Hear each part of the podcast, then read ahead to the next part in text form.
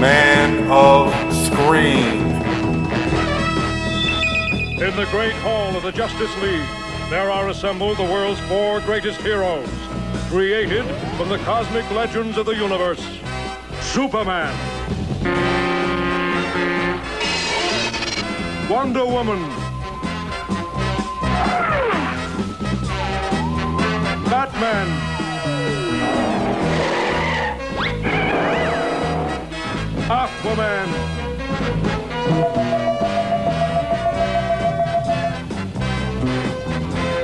And those three junior super friends, Wendy, Marvin, and Wonder Dog.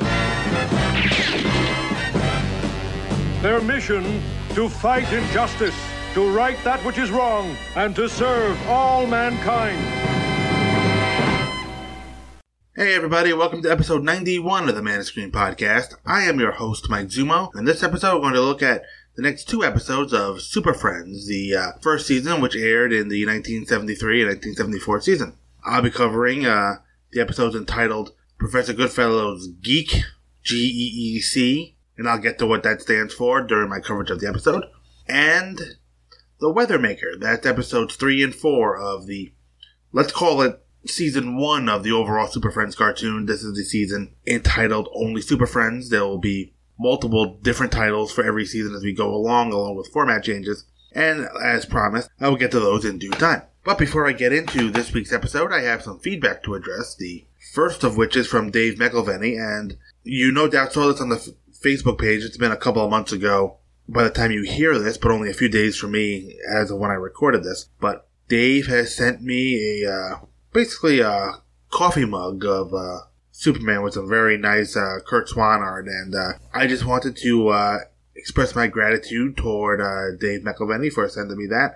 As I said on the Facebook, I don't do this to get stuff from people, but you know, it's good to see that people you know are enjoying the effort I'm putting into this podcast enough to send me something. So again, I would like to thank you, uh, Dave McElveny, for sending me that. It is greatly appreciated. I haven't used it yet, and I don't know if I plan to. I have a regular Superman S Shield mug that I drink out of quite regularly, and I don't know if I want to uh, dirty this one with uh, tea stains. But, you know, especially since I have so many other mugs I can use, I might just keep this one around as kind of a decoration. So, with that being said, I just wanted to thank Dave for that, even though it's probably like 10 weeks ago by the time uh, Dave actually listens to this. But, thank you, Dave. And uh, I'm also going to thank Dave for sending in this week's feedback. Dave is writing in on episode 81, in which I talked about the Filmation Superman cartoons. Dave writes, Greetings, Mike. I thought there was more in A Wisp of Wickedness than perhaps the writer intended. Consider, the alien scientist dies in an experiment gone wrong and his quote-unquote spirit or quote-unquote essence ends up going to Earth. Since it seems to cause the people quote-unquote possessed by the spirit contained in the hat to commit evil acts, we may assume that the scientist was evil to begin with. Does this mean when the evil alien died, his spirit went to Earth, that Earth is hell? That's probably a deeper question than was intended, or that the kid viewers at the time would have considered, but it makes a bit of sense. And I'm gonna hold Dave's uh, letter there, and I just want to mention that, you know, I just want to address some of the points he uh, made in the uh, first paragraph of that letter. A lot to unpack there. I'm not necessarily sure that his uh, essence traveling to Earth makes Earth hell. There was uh, something I watched uh, within the past uh, 10 or so years that kind of addressed that. It was this direct to DVD feature. I don't know how many of you are familiar with the television show Babylon 5, but it's one of my favorite science fiction television shows. After, but after the series uh, finished its run in the 90s, you know, it tried to, the creator, J. Michael Straczynski, who had a rather dubious run on Superman, but is, but is the author of the uh, much better three uh, Earth One graphic novels.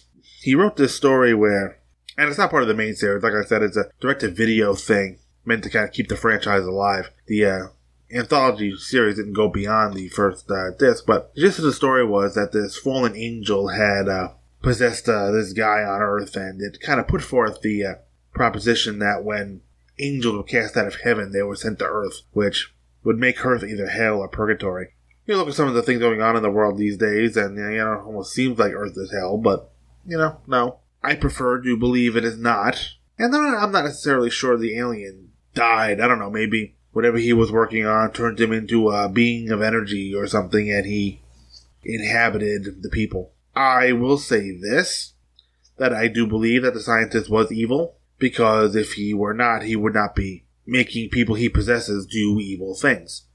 So, some food for thought there. But no, I definitely don't believe that Earth is necessarily hell. And Dave writes that's probably a deeper question than was intended or that the kid viewers at the time would have considered, but it makes a bit of sense. And yeah, Dave, I'm going to agree with you there. It does make a bit of sense, but you know, as I was watching the episode, I didn't really think of that. Maybe I was just caught up in the story. But no, I did not consider whether uh, Earth was hell or anything else of that ilk. Back to Dave. I also noted that Superman's comment about the wisp. I don't seem to know what it is, but I intend to find out. He doesn't really seem to try to find out. He just freezes it and sends it off into space. Yeah, there's that too. He freezes it, sends it into space. You know, hopefully it never defrosts. Because stick Dave on pause again. Uh, yeah, no, he doesn't go and try to find out what it is, and uh, hopefully the next guy isn't too burned, but by that. So back to the back to Dave's letter. In Superman meets his match, if the creature from Krypton arrived on Earth contained inside a kryptonite meteorite, why didn't the kryptonite kill or weaken it? And why didn't Superman try to use kryptonite to defeat it? Of course, if it was Kryptonian creature, how did Superman knock it out by hitting it with a tree? In the Superboy story, The Great Space Race, once again we see Superboy making a mistake, correcting it, and probably learning something from that, which is one of the things that distinguishes the Superboy stories, at least the better ones, from Superman stories. In Brainiac's Bubbles, we get to see multiple Brainiacs, which is something we generally didn't see in the comics. Interesting. I kind of like that. The title of this segment reminds me of Michael Jackson's chimp, Bubbles, and the fact that in his original comic book appearance, Brainiac had a space monkey. But that monkey's name was Coco, not Bubbles. Thanks as always. Live long and prosper. Dave. Yeah, just a quick uh, few comments on the way Dave ended his uh, letter there. No, I have no explanation as to why Kryptonite didn't kill or weaken it or why Superman didn't try to use Kryptonite. I'm not necessarily sure he'd want to try using Kryptonite. I would imagine he would stay away from that as much as possible and not use it if he could avoid it. And I really don't have anything to add about the Great Space Race or Brainiac's Bubbles. So, what I'm going to do now is I'm going to take a quick break, play a podcast promo, then I'm going to come back with Professor Goodfellow's Geek. Hang around, folks. Love him or hate him, everybody's got something to say about John Byrne. He ruined the X Men when he left. That John Byrne, he's a sexist pig. The only thing bigger than John Byrne's ego is. Oh, wait, there isn't anything bigger than John Byrne's ego. John Byrne, oh, he he just draws the greatest butt on Superman. It looks so good. John Byrne is the greatest artist I've ever seen. Wait, who is he? John Byrne's 1986 Man of Steel series gave us the core reimagining of Superman that is still with us today. Third Degree Byrne, a podcast about all things John Byrne the good, the bad, and the legendary. Join Tim Elliott and Brian Hughes as they look over the nearly five decades body of work of one of the most influential comic book creators in the last 50 years. Third Degree Byrne can be found at twotruefreaks.com and on iTunes. I got a question though. I just am curious. Why doesn't Green Lantern have any junk?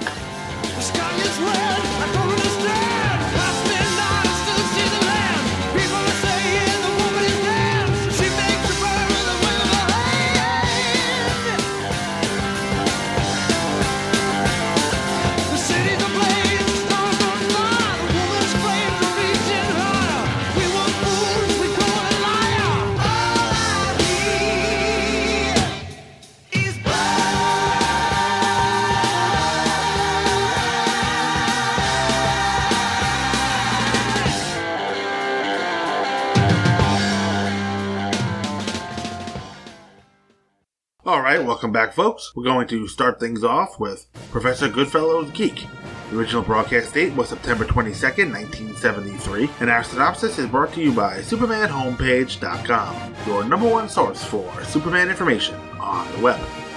A test pilot finds a plane he is about to test, flies off, and performs routines by itself. Machinery begins performing without anyone. The Super Friends, accompanied by a government representative, are escorted to Professor Goodfellow's headquarters. He shows a massive computer, the Geek, Goodfellow's effort eliminating computer. Welcome, welcome. I'm Professor Goodfellow. It's an honor to meet you all. Uh, please accept my apologies for the little pranks I played today. Pranks is hardly the word, Professor. You've got the whole country in a turmoil. The government is very concerned about your little pranks. I had to do those things to prove to the government that the geek works. The geek? What is that? Aha, the world's biggest computer. I want to donate it to the government as a gift for the benefit of all people. What does this computer do? By remote control, the geek can perform every job that is done by men and women. My purpose is to free mankind of all physical labor, brain work, and responsibility. You mean no one would have to do any work? That's impossible. No, no, that's why I brought you here. To show you it is not impossible. Please, follow me.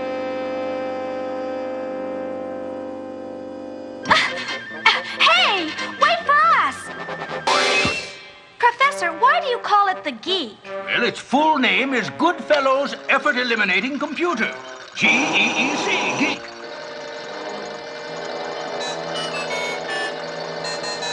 There it is, gentlemen. The geek. Holy brainbusters. It's gigantic. Very impressive, Professor. I'll show you how it works.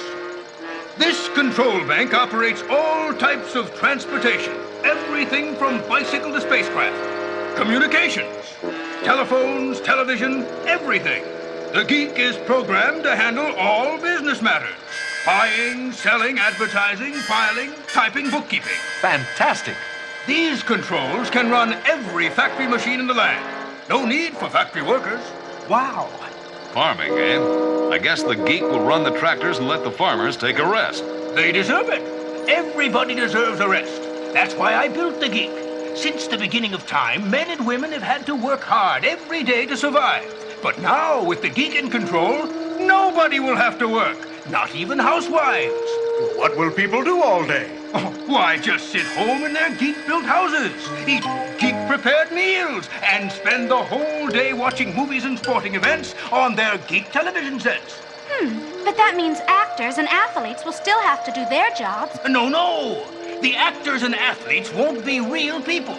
They'll be electronic images programmed to go through the motions of a play or a variety show or an athletic event. Hey, imagine Joe Namath can sit at home and watch himself playing a football game that he never really played. Uh, oh, yes, yes, exactly. No one will have to wear himself out doing a job of work. The geek will do it all. Well, how about us school kids, Professor? Aha, let me show you. Every child will receive school lessons at home on his Geek TV. There'll be no need for schools or teachers. No schools? No teachers? Wow, groovy! It's a miraculous machine, Professor. I'm greatly impressed. You know something, though? Even if I complain sometimes about homework, I really enjoy school. I'm gonna miss going to classes, being with my school friends. Gentlemen, I think Wendy has just made a very important observation. She has shown us the basic fault of the geek. I know you mean well, Professor, but your computer can be a bad thing for people. That's right. Everybody, even young kids, should have responsibilities. I agree. It's good for people to work, to use their brains. If they don't, they'll have no purpose in life. But, but I, I, I. Mr. Huggins, the government must accept my gift. It'll be the greatest thing that ever happened to mankind. Professor, I'm afraid I agree with the Super Friends. The government will not involve itself in Project Geek. Hmm, all right then. I'll offer free geek service to the public. Anyone who wants to subscribe can have himself a permanent coffee break. And you can't stop me. No, we can't. It's not against the law. But let me remind you, Professor, the geek is just a machine. It has no heart, no soul. If there should be a mechanical breakdown, it could go haywire and do a great deal of damage. That's true. The geek has no natural instincts. It wouldn't know that it's causing danger, doing harm. Nothing can go wrong with the geek. Good day, gentlemen. And soon most people, including Marvin, are using the service and living sedentary lives. Hi, Marvin.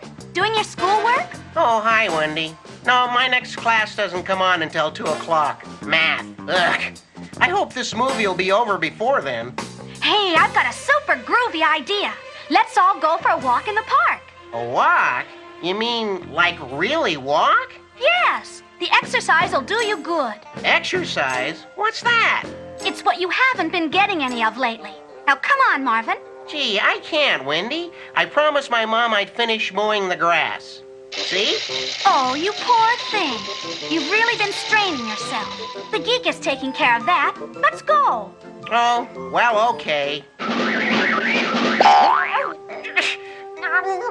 I've been in this thing so long, I forgot how to get out of it. I. Oh. Oh, wow. I think that was enough exercise for one day, don't you? No. Now come on. Let's get Wonder Dog.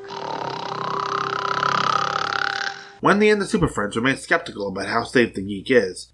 Well, Super Friends, there's no doubt about it. Professor Goodfellow's computer is running smoothly. Yes, it's performing millions of tasks, big jobs and little ones. Without a hitch. I must admit it's a fantastic machine. I think it's a terrible machine.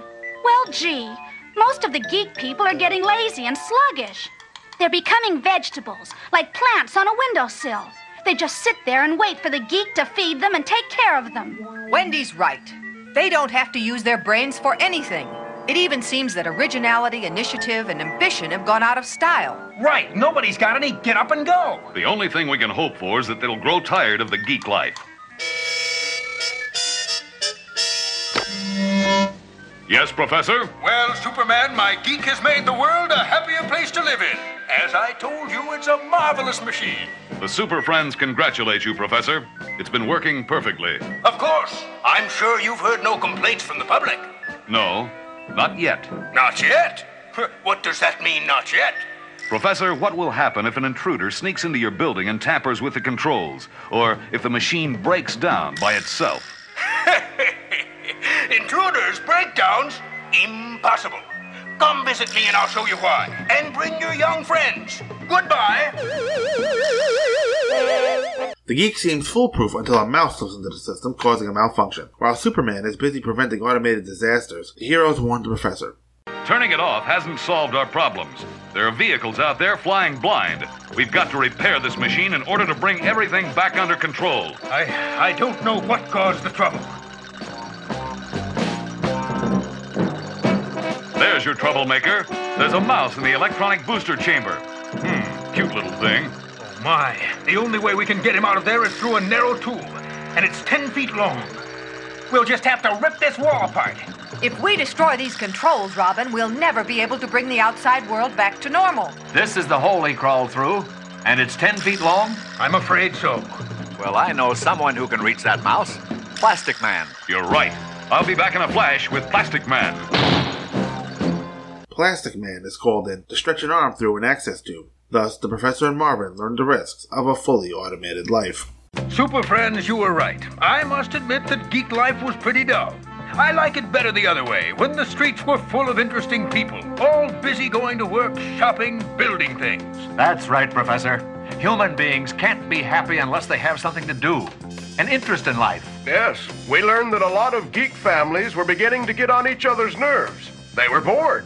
Me too. You know, I miss going to school, even homework. well, maybe not homework so much, but. I get the message, kids. I think it's better that children go to school, a real school.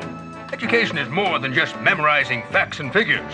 Real education is learning how to get along with people and how to use your brains and abilities to accomplish things by yourself, to contribute something to society, to your fellow man. That's very true. And to your fellow dog. Mr. Huggins, I see now that the world should not be controlled by one machine, any more than it should be controlled by one man. I'm going to dismantle the geek into many small units. The government will be very happy to receive that news, Professor. So yeah, this uh, episode is kind of uh, what you would expect from uh, this kind of episode. you know, uh, how many times have we seen stories where humans have become lazy and because machines have taken over their every need? The movie WALL-E comes to mind, where the robots uh, do all the work and the humans just kind of sit around and get fat. A couple of quick notes about the episode. This is the first appearance of Plastic Man in the show, and he kind of comes in at the end, kind of provides a Plaz Ex Machina. We learned that the Hall of Justice has a second floor, and what I like to see is that Aquaman rides a seahorse. You know, for all the damage I believe uh, the Filmation cartoons did to Aquaman, including the uh, dolphin jet skis that are uh, such a famous GIF these days, I really like the idea of Aquaman kind of riding on a seahorse. There's something uh, noble looking about it. So this episode starts out at the airport with a test pilot uh, being wished luck.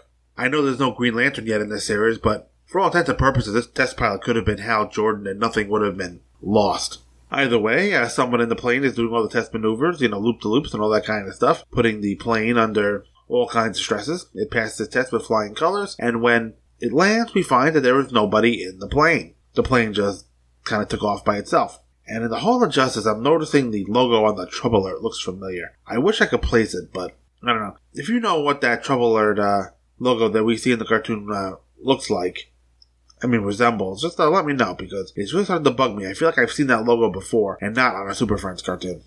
So Marvin and Wendy are seeing a bunch of machines working on their own, and the Super Friends have not bothered to show up yet. But when they do, they all show up so fast, and I always wonder how Batman and Robin just appeared out of nowhere along with the speedier versions of the heroes. Even Aquaman would have trouble appearing that quickly. And something else I'm trying to figure out. Why do outsiders call them the Justice League, and internally they refer to themselves as Super Friends? And while it says Hall of Justice on the outside of the building, the narration is still referring to their headquarters, which, as I mentioned last week, is based on Union Station in Cincinnati.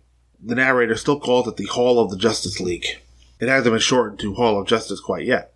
So they're all on the road. The Batmobile is malfunctioning and uh, it's being taken over by the computer. Superman shows up and, in an interesting twist, uh, refuses to stop the Batmobile because it's going to take it to the compound guarded by robots. And uh, that's quick thinking on Superman's part here. He figures, why stop it? Nobody appears to be in danger. And he figures it's going to lead them directly to where they want to go. And that brings us to Geek headquarters. So now, uh, as Marvin and Wendy and Wonder Dog are leaving the Hall of Justice League, Professor Goodfellow shows up in a pink funmobile. At least we think Professor Goodfellow's in there, but what we what we find out is that it's a driverless van asking the kids to come into the funmobile. What's your problem, Wonder Dog? Strange. No driver. Permit me to extend an invitation for you to take a ride in the Funmobile. Where's that voice coming from? I don't know. Who was driving this thing? It drives by itself. But don't be afraid, it's perfectly safe. Who are you? Professor Goodfellow. Please step inside. The Funmobile will take you to your super friends. They're waiting for you. Where? In my laboratory. I'm going to demonstrate the most fantastic invention in the world. And I want them to hear the opinion of some young people, like yourselves. Please, step in. Um, what's in there? All sorts of fun things television, movies, rock albums, games. Um, anything to eat? Everything you like ice cream, candy, popcorn, pastries, cotton candy, peanuts. Please come in. Um, no thanks. But I have something of great interest to you. W- will you lead the way? We'll follow. On our bicycle. How many after school specials have told kids and teenagers not to get into the strange van? Just saying. So this is all kinds of dubious. And apparently every everything they could ever want is in the van. There's ice cream and food and if there were video games at this time, they'd be there too. Just basically anything that the teenage mind of especially Marvin could think of, the Funmobile appeared to have. Or at least said it had as a way to entice him to get into the machine. But Wendy is the smart one, and uh, you know she's not taking him up on it. She and they don't get into the van. They do the next dumbest thing and follow the van. This just can't seem s- smart. I mean, I know they're basically wannabe superheroes, but come on, especially don't go by yourselves. So as the superheroes get to uh, Geek headquarters, the door locks behind them, and uh, Superman just kind of stands there like a stone statue, uh, telling everybody to relax. You know, by now the uh, Junior Super Friends are there, Batman and Robin are there. I think Aquaman is there at this point too. And here we meet Professor Goodfellow, who is also voiced by Casey Kasem. The trained ear can tell as he does sound similar to Robin, yet however he has a round face and a gray goatee. He kind of looks like Mr. Uh, Miyagi from the Karate Kid series. And he invented the Geek. Like I mentioned in the synopsis, it is Goodfellow's effort eliminating computer, and it's a supercomputer, and its goal is to relieve mankind of having to do any kind of physical activity. So apparently, this is the the old story of machines doing everything for everybody. Like I mentioned before, it's kind of reminiscent of the movie WALL-E, or kind of reminiscent of where kids today seem to be going with their lives. I mean, how many kids nowadays live sedentary lifestyles, sitting at home behind the video game system? Yeah, I like playing the uh, the video game or two, but you know, it's always kind of an unwinding thing. You don't see me or anybody I know kind of sitting behind the 24 7. You know, if I get a half hour or so to play a video game, that's a lot of time for me. But kids in this episode can have all kinds of time to do a whole lot of nothing. And later on, they'll even go to school with the geek computer. I don't, if they don't have to do anything, why would they have to go to want to go to school? I don't know. They'll just want to sit around and watch movies all day. And you wouldn't believe it, but this thing is huge. It controls everything, even bicycles, which doesn't make a whole lot of sense when you think about it. Those are mechanical things; they're not electronic. Not necessarily sure how the geek can control that. So there's a reference to uh, Joe Namath, the uh, famous quarterback of the New York Jets, and the who led them to victory in Super Bowl three in uh, the late 1960s. So basically, what's going to happen to this computer is people are going to sit on their asses and do nothing all day. So Batman points out that the geek could be a bad thing, and it's good for people to work and be useful and have goals and purpose. That's even athletes and doctors, by extension, artists don't have to do anything. I mean, if an artist isn't going to do some kind of artistic project, what's the point of being an artist? What would people do if they didn't have anything to do? You know, what's that phrase? The idle hands are the devil's playthings or something like that? Well, there'll be a lot of idle hands to, for the devil to play with if such a, if this geek thing has its way. And I mean, even me, if I had a geek, I would have to podcast, would have to work. What would I do all day? There's only so much Lego Batman you can play. Trust me, I know. Usually about half hour in, I'm kind of done with that. So if I had to answer the question what I would do all day, the answer is I'd probably sit on my ass and get fatter. Which, I'm trying to go in the other direction. When the Super Friends point out this danger, Professor Goodfellow gets indignant and plans to give away his service for free, basically because he can. So, I'm not sure giving his service away for free is capitalizing on it in any way, but I guess he's going to do that to prove to everybody that his machine is horrible. So, a month goes by and almost everyone has taken the geek and there is nothing for anybody to do. I'm not sure how society could have been changed so quickly. It seems like a month is not nearly enough time for the human race of billions of people. There are about 7 billion people on the planet now. I have no idea what the uh, population was in uh, 1973 or but we have automated trucks making deliveries uh, and to underscore how boring things are, there is a cop in a wooden dining chair sitting in the middle of an intersection reading the newspaper. Just rocking along, reading the paper in the middle of the street. His job is to direct traffic, but apparently the geek has taken over that as well, making his job obsolete. It's amazing he showed up for it at all. No one has left their home because there's no reason to, because the geek also uh, makes food deliveries. So, see the problem here? Who's doing what for themselves? You don't have to worry about it being an, an economic class thing because Goodfellow gave away his invention services for free, so it's not like only the super rich could afford to pay for this. It was available to everyone. So we also learned that the high school that Wendy attended was closed due to geek, and so is the gas station. And it, it, ironically, its owner Slim is fat and sitting in a big long chair. So, with time having passed, Marvin and Wonder Dog are lounging around in the backyard. The dog is in his geek doghouse, and he can't even be bothered to scare a cat. He just hits a, a little electronic console on the side of his doghouse, and it simulates the sound of a dog barking, scaring the poor creature. You would hope that after a while the cat will get wise to this and not be so afraid, but a cat's a cat. A cat's gonna do what a cat does. So Wendy wants Marvin to go for a walk in the park, but he's too lazy to do that. He's busy with his TV in the tree. I wonder how I'm wondering how this TV is even getting power, but I guess Geek will take care of that as well. So Marvin's just lying around in a hammock, not wanting to move, but eventually he does, and uh, he kind of gets all twisted up. You know, he, in a cartoon fashion, he twists or spins around in the uh, hammock and eventually gets himself tied up in it. But he does get out when the thing tips the other way and just unravels him and drops him unceremoniously onto the floor. So again, more uh, slapstick from Marvin. And then Wonder Dog's doghouse gets moved by the lawnmower. The only reason he goes to the park is to get away from the runaway mower. So in the next scene, we see Aquaman riding a seahorse. I love seeing that. I said it before and I'll say it again. I'll say it as many times until people are willing to listen and show Aquaman riding seahorses far more often. Like I said, it just was graceful and noble and probably has something to do with the reason why I just love seahorses. Moving on. I mentioned before, it's just, it's far too short a time for Geek to take over this quickly. I mean, a month? How much can one computer really fully automated things in a month? Even if it was working on double time and around the clock.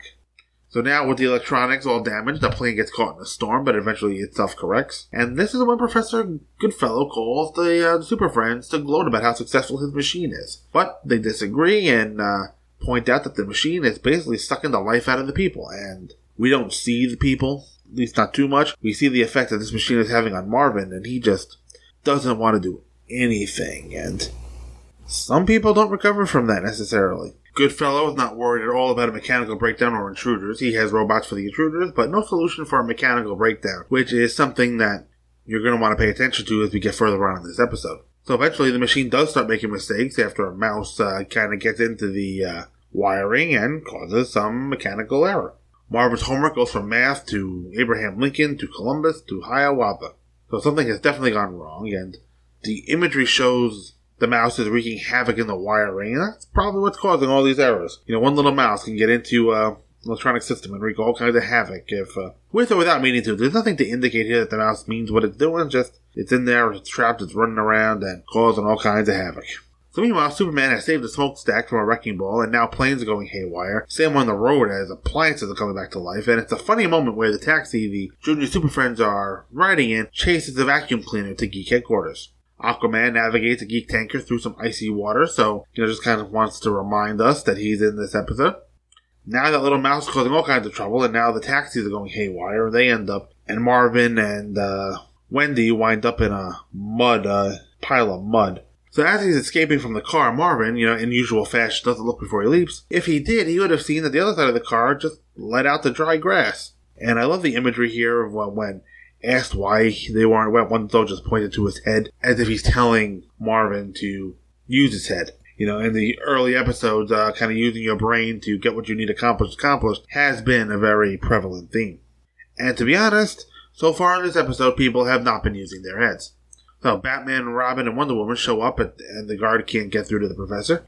He seems to get is a Mets Dodgers game. You know, as a Mets fan, you know, as soon as I heard the word Bud Harrelson, I knew it had something to do with the Mets. I believe these were animated and uh, filmed, and everything that had to be done in New York. Maybe. But interestingly enough, it's both the Mets and the Dodgers. So even if the studio's in LA and, and they use the fish from a Dodgers game, it was still the Dodgers against the Mets. So Batman and Robin set a tree up for a catapult to prepare to launch Wonder Woman over the robot. Well, that doesn't work. So now they have to move on to their next crazy idea. But meanwhile, Superman has his hands full preventing disasters, saving boats and trains from collisions. He's busy. He can be of no help to anyone as he's trying to keep the uh, world economy from collapsing right in front of his eyes. And in this cartoon, I've noticed Superman uses a very similar away, similar to the way the Filmation uses it. As he kind of says that and he flies away. Again, not necessary in this um, visual medium, but more so in the radio uh, TV show, which, which doesn't have any visuals to go with the voice. Just what the actors bring with them. And now, for once, the smartest life form here is Wonder Dog as he digs under the fence to get into the compound. Clearly, nobody thought of that. Once inside, Wendy and Marvin see a blinking, uh, a, bleep, a beeping warning light, and they figure that is the problem. So now the uh, the kids are in the computer trying to stop the machine, but Goodfellow has released some defense robots that he's hoping will prevent them from meddling uh, as much as they're going to. Wonder Woman and Batman get in on a get into the compound on a rope that extends just out of the reach of one of the robots. It's funny to see them slide down the rope, and Robin refers to his circus act as a member of the Flying Graysons. So apparently, the Super Leap is one of Marvin's abilities. He can jump seven to eight feet. However, Wonder Dog laughs when Marvin can't quite clear the fence. So now the twist. I'm sure you saw that coming. And of course, the uh, off button is in space in a satellite where nobody could get to it. And yes, this is very much a job for Superman. However, Goodfellow thought of that. And he put kryptonite in the satellite to keep Superman away. This guy is so hell bent on using this device to help mankind not have to do anything that he actually put the off button in a satellite where Superman can't reach it. Because he knew Superman would object to it. That's dedication to your to your invention, I'll tell you right there. And he thought of everything to protect it. So, Superman is going to get rid of the satellite with brain power. And one of the things I was thinking that Superman had other ways to knock it out. Superman has long range powers. He could have destroyed it with his heat vision, but instead he throws a meteor at it and drops the satellite into the ocean.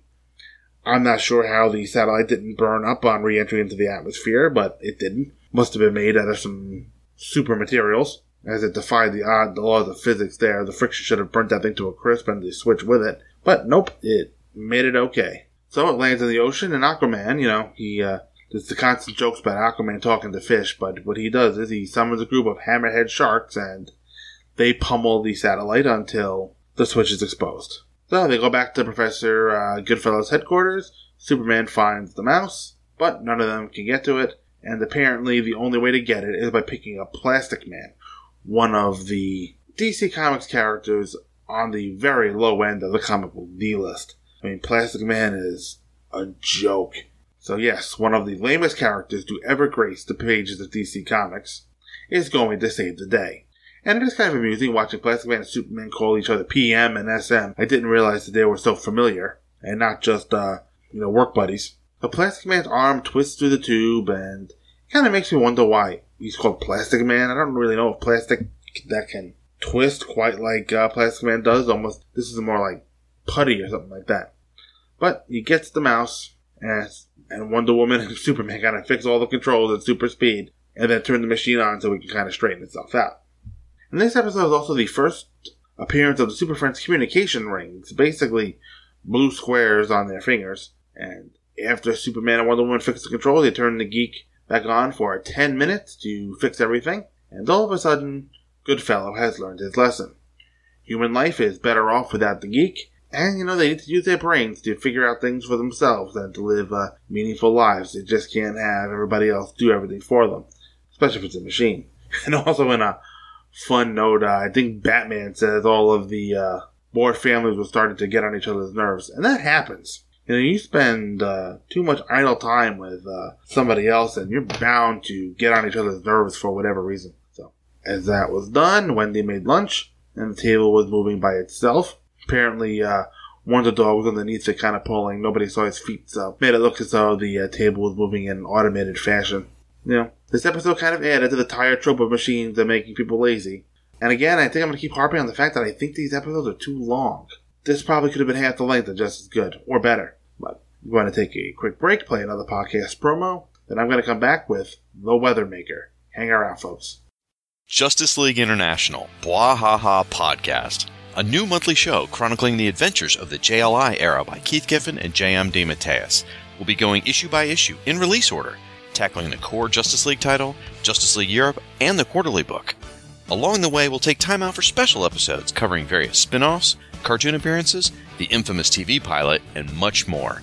So join me in an ever changing roster of guest hosts as we celebrate your favorite JLI members, such as Martian Manhunter, Batman, Doctor Fate, Black Canary, Fire, Ice, Maxwell Lord, Oberon, Captain Marvel, Rocket Red, Captain Atom, Mr. Miracle, Guy Gardner, Booster Gold, Blue Beetle, G'nort, and many, many more. Justice League International, Bwahaha Podcast, part of the Fire and Water Podcast Network. Want to make something of it? All right, welcome back, folks. We're going to head right into The Weathermaker. Original broadcast date was September 29th, 1973, and our synopsis is brought to you by SupermanHomepage.com, your number one source for Superman information on the web. In Florida, Marvin finds a swimming pool is frozen. The area's climate is changing, causing emergencies. Wonder Woman saves a ship from a hurricane and helps Superman save a vessel from icebergs. While investigating with Batman and Robin, Wendy and Marvin notice a figure who apparently is controlling the weather. The heroes follow in the Batmobile three suspects who escape. Wendy suggests getting information to find the pattern, so the Super Friends collect weather data, pinpoint source of the, of the disturbance, and while the other Super Friends continue handling emergencies, Batman, Robin, Wendy, and Marvin find a ship near a waterspout, which has a nozzle apparently causing the weather trouble. When Wendy and Marvin accidentally are left on the boat, they are found by the figure they had spotted. But why are you shifting the Gulf Stream?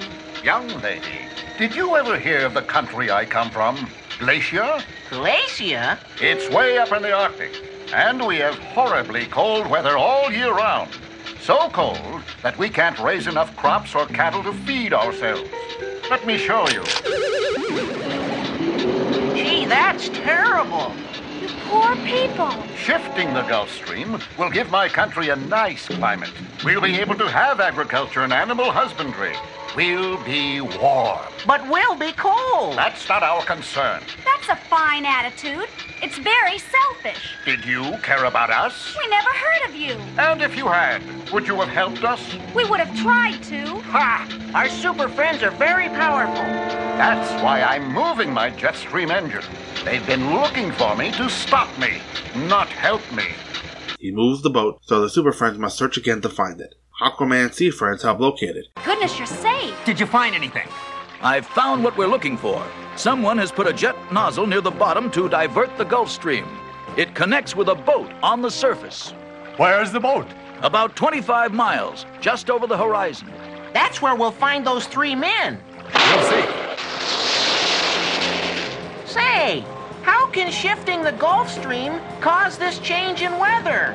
Till now, it was the Gulf Stream which warmed America's southeast coast, especially Florida. If you shift it away, what was warm gets cold, and what was cold gets warm. If those three men are doing this, why? That's what we've got to find out. To the Super Friends, to the Super Friends. Distress calls are coming from all over the Atlantic seaboard. Immediate help is needed at the Panama Canal. An oil tanker has run up on one of the locks. At 48 degrees north, 67 degrees west, a fishing boat has been driven on the rocks and is now being pounded by hurricane winds. Help must reach it within the hour or all will be lost. Can you help? I'll take the Panama Canal. I'll help the fishing boat. And the scientist sets the nozzle irretrievably on. Watching Wonder Dog makes Batman think to have Aquaman shift the nozzle to point down, and Superman push the tubing into the ground. This stops the Gulf Stream from being shifted. The jet nozzle is buried in the sea bottom. The jet stream is stopped. You've ruined everything. My country will starve. But, sir, I promised you that the Super Friends help people. We don't harm them. You've already harmed them. Perhaps not. Look at this temperature gauge. It's the water outside. What's happening? Why, why is the water getting warmer? I think, sir, that you've invented a very powerful water jet drill. It's drilled into a geothermal pocket. A geo what's it? Heat below the Earth's crust, which can be used to warm Glacia's climate. You're right! You're right! That never occurred to me! I told you the Super Friends help people. Thank you, thank you very much! You have saved my country and my people. With your help, this is what Glacia has become. Warmth, brought from far below the earth, has given my people farm and grazing land. How lucky for us you thought of burying the jet nozzle in the ocean bottom. Actually, people learn not only from people. We can also get good ideas from animals. That idea occurred to me when I saw Wonder Dog looking down that hatch. Alright, so this is our global warming episode, I guess. Uh, the weather is uh, getting screwy all over the world. I mean, I'm hesitate to call a frozen swimming pool in Florida a global warming event, but this episode is going to teach the uh, younger viewers how ocean currents can affect the uh, the weather in certain places. For instance, the Gulf Stream, which comes out of the Gulf of Mexico, will warm up Florida, while a stream from the north would bring cooler weather along with it. So it's, an interesting look at what causes the weather in an episode that you know a young kid can grasp very easily. So we start off with Batman and Robin are going to join Wendy, Marvin, and Wonder Dog on their summer vacation, and uh, apparently wherever they are, they don't announce it right away where the Junior Super Friends are, but we do find out later that they're in Florida. It looks tropical, and Florida, while not completely tropical, does have the very tip of the Keys uh, dips into the uh, tropical zone. But it's hot down there during the summer, and the only times I've been to Florida have been during the summer, and it's always been hot and muggy. So we get next we get a shot of two evil-looking guys in a motorboat. They, uh, they're kind of amusing themselves. Apparently, the man with the goatee has some kind of device that, while it doesn't affect the weather, it does affect the jet stream. So now, uh, at least I thought when I made this note that it was a jet stream. It might, might have been the stream in the ocean. But either way, he's using it to affect some kind of stream to alter the weather. He does go out to stress that mankind cannot actually alter the weather, but they can alter some of these streams that will bring weather changes with them. again, you know, he's not really a villain in the true sense of what you would think a villain is. He's trying to do right by his country, but like so many others before him, he's doing it in the wrong way. So now that with Batman and Robin visiting them, uh, Marvin falls into the pool, which has since defrosted. You know, that's kind of like when you uh, when you're a kid and you tell your father that the doorknob on uh, your door it doesn't necessarily have to be a doorknob, but anything you can tell you can tell dad that just that something is broken, and it always seems to not be broken when they take a look at it, making the kid look like the crazy one. But fortunately uh, for Marvin and his sanity, there is a block of ice behind him, which does indicate that there was some ice here. It was a huge block that I can only imagine what size the block was in the 36 degree multi uh, wheel pool. So now it's getting cold in the ocean, and uh, icebergs are bounding into each other. So now we uh, meet Colonel Wilcox for the second time, and he works at the Weather Service. So I don't know if Colonel Wilcox actually works at a weather service or if it's just convenient for this episode. My guess is going to be that it's convenient for this episode and that the Colonel works for some kind of U.S. intelligence agency or the military. So we're going to see that Wonder Woman's plane will cut through a hurricane as she searches for an ocean liner, which is caught in the hurricane. And her invisible plane is pretty fast that she can fly fast enough that it can dispel a hurricane. Superman and Wonder Woman have, have also coupled some ice together to uh, save a battleship. A nice bit of teamwork between Superman and Wonder Woman. You don't really haven't seen much of uh, them interacting in the first handful of episodes, but they are here, and it's good to see the Super Friends recognize not only recognizing when they have to go out on their own, but also recognizing when you know when teamwork is required. And Superman and Wonder Woman definitely discovered this uh, particular meeting needed some teamwork because the uh, roadway is kind of frozen over still. So Batman and Marvin will now discuss ocean currents and how they influence the weather. I talked a little bit about that in the uh, opening of this episode.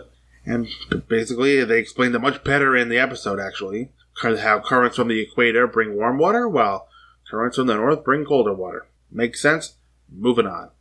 This is where the weather trouble is coming from, friends. I agree. It's the pattern we were hoping to find. I was in the middle of that area when I saw that peculiar large cloud overhead. And that's where the water was very warm. Constant strong air movement from here to here. And the temperatures were freezing below and hot higher up. Well, even if it is a pattern, what does it mean? It means the Gulf Stream is shifting. But there's been no earthquake or volcanic eruption to explain that shift. Which means that the three men we've been chasing are responsible. And they're operating from somewhere in here. We'll have to search the whole area. Super friends, emergency, emergency. Go ahead, Colonel Wilcox. We've got a real problem at 30 degrees north and 82 degrees west. We've just learned that floodwaters caused by weather trouble have swept away the island bridge. Hundreds of animals marooned on the island are in danger. Immediate help needed. Roger. I'll attend to it, Colonel. I'll rejoin you as soon as I can. All right. Meanwhile, we'll begin our search of the area to find those men. And this is where we learned that the map keeper is working with the criminals who was who are messing with the jet stream. So we still think they're criminals. We don't yet know that the uh, head bad guy is uh, doing it for the good of his country. So Robin spots somebody following them, and Batman deduces uh, it's the clerk. I'm not sure how Batman comes to this conclusion, but it could be anybody. But nope, you know, Batman it goes right to the clerk, and you know he's right, but just seems like uh, coincidental timing. So now that we moved on from Batman's uh, leap in logic, uh, while he's trying, while the criminals are trying to escape with the Florida map, one of them actually dives through Robin's legs. And again, more uh, more slapstick comedy here during uh, this fight, even without uh, Wonder Dog or the, either of the kids being there. So Batman will try to get the map away from the clerk, but after reaching into a mailbox, comes away with just the guy's pants. So, in addition to all the uh, slapstick, we get a cheap laugh of seeing the clerk run off in his underwear. So we learn our head bad guy is Mr. Wicker. He walks right past Wendy and Marvin with the maps, and they don't notice him at first. But they are suspicious when they saw that he was prepared for rain on a sunny day. And then it started raining. He, he begs your pardon. Why are you following me? Us? I seem to be speaking to all of you. Well, we were very surprised. By whom? You. Why? You seem to know exactly when it's going to rain and when it's going to stop. What's so surprising about that? Weather forecasters do it all the time. Except it rains when they say it won't, and it doesn't when they say it will. At least they can't make instant predictions like you do. It's just a matter of having more sensitive corns. I have a right to my privacy. If you people follow me again, I'll call the police. What are you so happy about? We're gonna lose him. And I think he's very suspicious. Hmm? What's on your mind, Wonder Dog? Marvin, Wonder Dog is a dog. Know, now that you know that's something. I worked uh, security uh, a long time ago. It feels like another lifetime ago. When I was in college and before I got my first job in journalism, one of the things we were trained to look for was people who were not dressed for the weather. You know, mm, granted, it's not as hot as Florida, but you know, in New York in the summer, it gets hot. You're wearing shorts. If I saw a guy wearing a big winter coat on that same day, you know, that would be suspicious. But you know, to see I must say that I guess they've never been to Florida before because you know it just starts raining uh, kind of on a whim and then stops suddenly. That's Florida weather. That kind of, that kind of thing happens constantly in Florida. It happens every time I've gone. So Wicker threatens to call the police if, if the Junior Super Friends keep following him, but you know he does specify that a dog shouldn't follow him. So they send Wonder Dog after him, and he traces him to the docks, and he actually converts his car into a boat. But before I move on, let me talk about the ridiculousness of this statement. Mr. Wicker said if they followed him, he would seek out a restraining order. My guess was the dog was implied, but I guess since he didn't specify that the dog could, couldn't follow him, they figured it was okay to have the dog follow them. I know, it doesn't make much sense. But there it is. So Aquaman has a special assignment in the Mid-Atlantic. He's diving deep in the water and he's trying to find some info on, the on some cold water seaweed that's moving north and contaminating the ocean. So in addition to all the other problems we've got going on in the ocean, now we're dealing with poisonous seaweed too. So we're treated to an extra long scene of Aquaman saving dolphins from the seaweed. And, then, you know, and this time we need a bunch of narration to basically translate what the whales and Aquaman are saying because we're getting a lot of uh, Aquaman's telepathic signals as specifying from the wavy lines that emerge from his head. But since we're seeing the nonverbal communication between the Aquaman and the whales, this is where we need the narration to tell us what is being said. We don't need the narration to tell us what's going on on the screen, but if a translation is to be had, then that's a good time for the narrator to do it. So when Aquaman does show up, he does some pretty impressive dives to land at the planning meeting. I mean, he comes out of the water, he just like he's airborne and just lands right at the meeting, almost as if he were flying. So the heroes are collecting data and they're sending it back to Wendy and Marvin. Superman will check out uh, air pressure, which is falling. Aquaman is checking the water temperature and it's rising. And apparently in June it's freezing at street level, but higher off the ground and the temperature is a little higher, which is the opposite of the way it would work naturally. Uh, the temperature is warmest on the ground while the temperature is thinner as the atmosphere thins a little bit. And Wonder Woman is checking wind velocity. I'm not necessarily sure what all this adds up to, but the Super Friends are going to tell us in a minute, as they found a localized phenomenon, and since there was no natural reason for it to be so, they assume it's because of the men they were following. Another leap in logic, but it does advance the story. This could have been anybody uh, doing this stuff to the weather. I'm not sure why Batman was so sure that it was the people they were following. Maybe he just wanted to feel like he wasn't wasting his time. But then we get another mystery that there's a water spout in an area where the air is still. And this is when Aquaman finds that, that a jet nozzle in the water connected to a boat is causing the trouble. And we know this as Aquaman flies out of the water spout. And this is where we learn the effect that the Gulf Stream has on Florida. But the Super Friends have no idea why the, sh- the stream is doing what it's doing. So now there are more boats in trouble. Aquaman and Superman tend to that, while Batman goes to the ship that Aquaman found, while Batman goes to the ship that Aquaman found. Of course, the bad guys get away, and for some reason, the clerk from the map room still has no pants on. You'd think he'd find a change of clothes at some point. Batman and Robin are so focused on chasing them that they leave Wendy, Marvin, and Wonder Dog on, on the other ship. And of course, that's their own fault as they were told not to leave the Batboat. And that's when they are caught. 30 minutes in, we still have no idea why he's doing this, although we do know that he is low on nuclear material. Now, it does take a while, but Batman and Robin finally notice Wendy and Marvin and the dog are gone. You know, nice, uh, keen uh, observational skills from our dynamic duo. So now he's in Panama finishing up. Superman just kind of pushes the ship in, that's stuck back into the water. And now at this point, I'm kind of wondering what happened to Wonder Woman. And uh, she seems to have disappeared from the episode after she, it, it mentions that she has to go save some animals. So, here we go. We're finally getting an explanation. Our villain is from Glacia, near the North Pole. And apparently it's too cold to live there, basically. No agriculture because it's so icy. So instead of settling someplace livable, these people, if there even is such a country of Glacia, the show will indicate that there is. And when I wonder if there's a such place as Glacia, I'm not talking about in the real world. I know this place does not exist in the real world, but apparently it does exist somewhere in the DC Comics universe. So, basically, uh, Wicker's plan is to steal the heat from others. And Batman and Robin eventually uh, track the criminals to a government facility and they walk up the wall in the uh, style of the Batman 66 TV series. And when they get inside, they go up the stairs. It's only 50 floors. Yeah, yeah, Robin, thanks. That would kill me. And probably a bunch of people that I know. So, take the elevator next time, gents. That's all. Batman and Robin capture these two guys who are stealing nuclear fuel, and Robin actually hits a button that says, to call the police. I guess he couldn't think of 911, he just needed to see the button that said, to call the police. Talk about on the nose. So meanwhile, the tugboat is gone, and here's Wonder Woman. She's finished with the animals, creating a bridge to help some goats.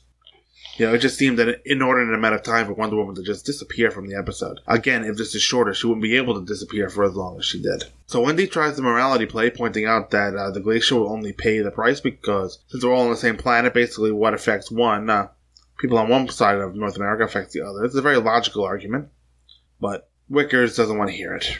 So his plan goes on. Aquaman is still searching for the boat while the viewer gets an education on all the different kinds of whales as they as they swim by. I'm not going to nearly try to name them all. I just don't have the patience to go back and scrub through all that. See which one came first, and ugh, what a pain that would have been. So the uh, the dolphin, which is also a kind of whale, just a smaller one, gives Aquaman the location for the ship. Meanwhile, Wendy is still preaching cooperation, but Wicker was resisting. It's almost to the point where you wonder if there's another motive there between that makes him want to actually get the ransom and nothing else. You would think saving your home would be a small price to pay. So here the Super Friends show up, and in response, Wicker sets the machine to irreversibly on because that's a setting it needs to have. It almost reminds me of Spaceballs, where they eventually set the uh, ship they're on to ludicrous speed. So they all look for ways to shut the machine, and they're not having any success as all their efforts fail. Aquaman couldn't plug it, and Superman couldn't disconnect the tube. So they come up with a new solution because, you know, again, we've gone through this trope of you using your head and thinking your way through problems and not using your fists. And it's a simple solution, and Batman is giving instruction, giving suggestions the, for the muscles to execute. Seems like a modern trope where Batman just knows what to do in every situation. And by Superman and Aquaman doing what they were doing, they helped Glacia warm up by finding a heat pocket. So, isn't warming this country near the polar ice caps going to contribute to climate change? I mean, it's a polar country, and now it seems temperate. That's quite a change, and the uh, nature has to balance itself out somewhere. I just hope it wouldn't be anywhere that I live. Just saying. I mean, this is the type of thing that can have lasting changes. So, that's that one. I'll admit, these long episodes are very draining, and I'm just a quarter of the way through, and I'm already looking forward to some of the later seasons where the show gets a little more segmented. Next time I'm going to cover the next two episodes of Super Friends for season one Dr. Pelagian's War and The Shamon U. If you'd like to write me an email, uh, feedback is always welcome. Manofscreen at gmail.com. If you want to join the conversation over at the Facebook group, just hit Man Screen Podcast to your search feed and the show should come up. You can also find the show on Twitter at Man Screencast. So, until next time, folks, have a good one. Take care. Bye. The Man of Screen Podcast is produced by Mike Zummo, and all opinions expressed on the show are those of Mike Zummo and his guests and no one else. All music and sound clips used on the show are for review purposes only, and no copyright infringement is intended. All music and sound clips are copyright their original copyright owners. The Man of Screen is a member of the Two True Freaks Internet Radio Network and can be found at www.twotruefreaks.com. If you shop at Amazon.com, please consider using the link at twotruefreaks.com to shop there. If you do, the Two True Freaks get a little cut of what you buy, and it doesn't cost you anything extra. So you can shop as usual and help out the Two True Freaks at the same time. Email to this show can be sent to manofscreen at gmail.com. And you can also leave the show a review on iTunes. That will help others find the show. Thank you for listening to the Man of Screen podcast.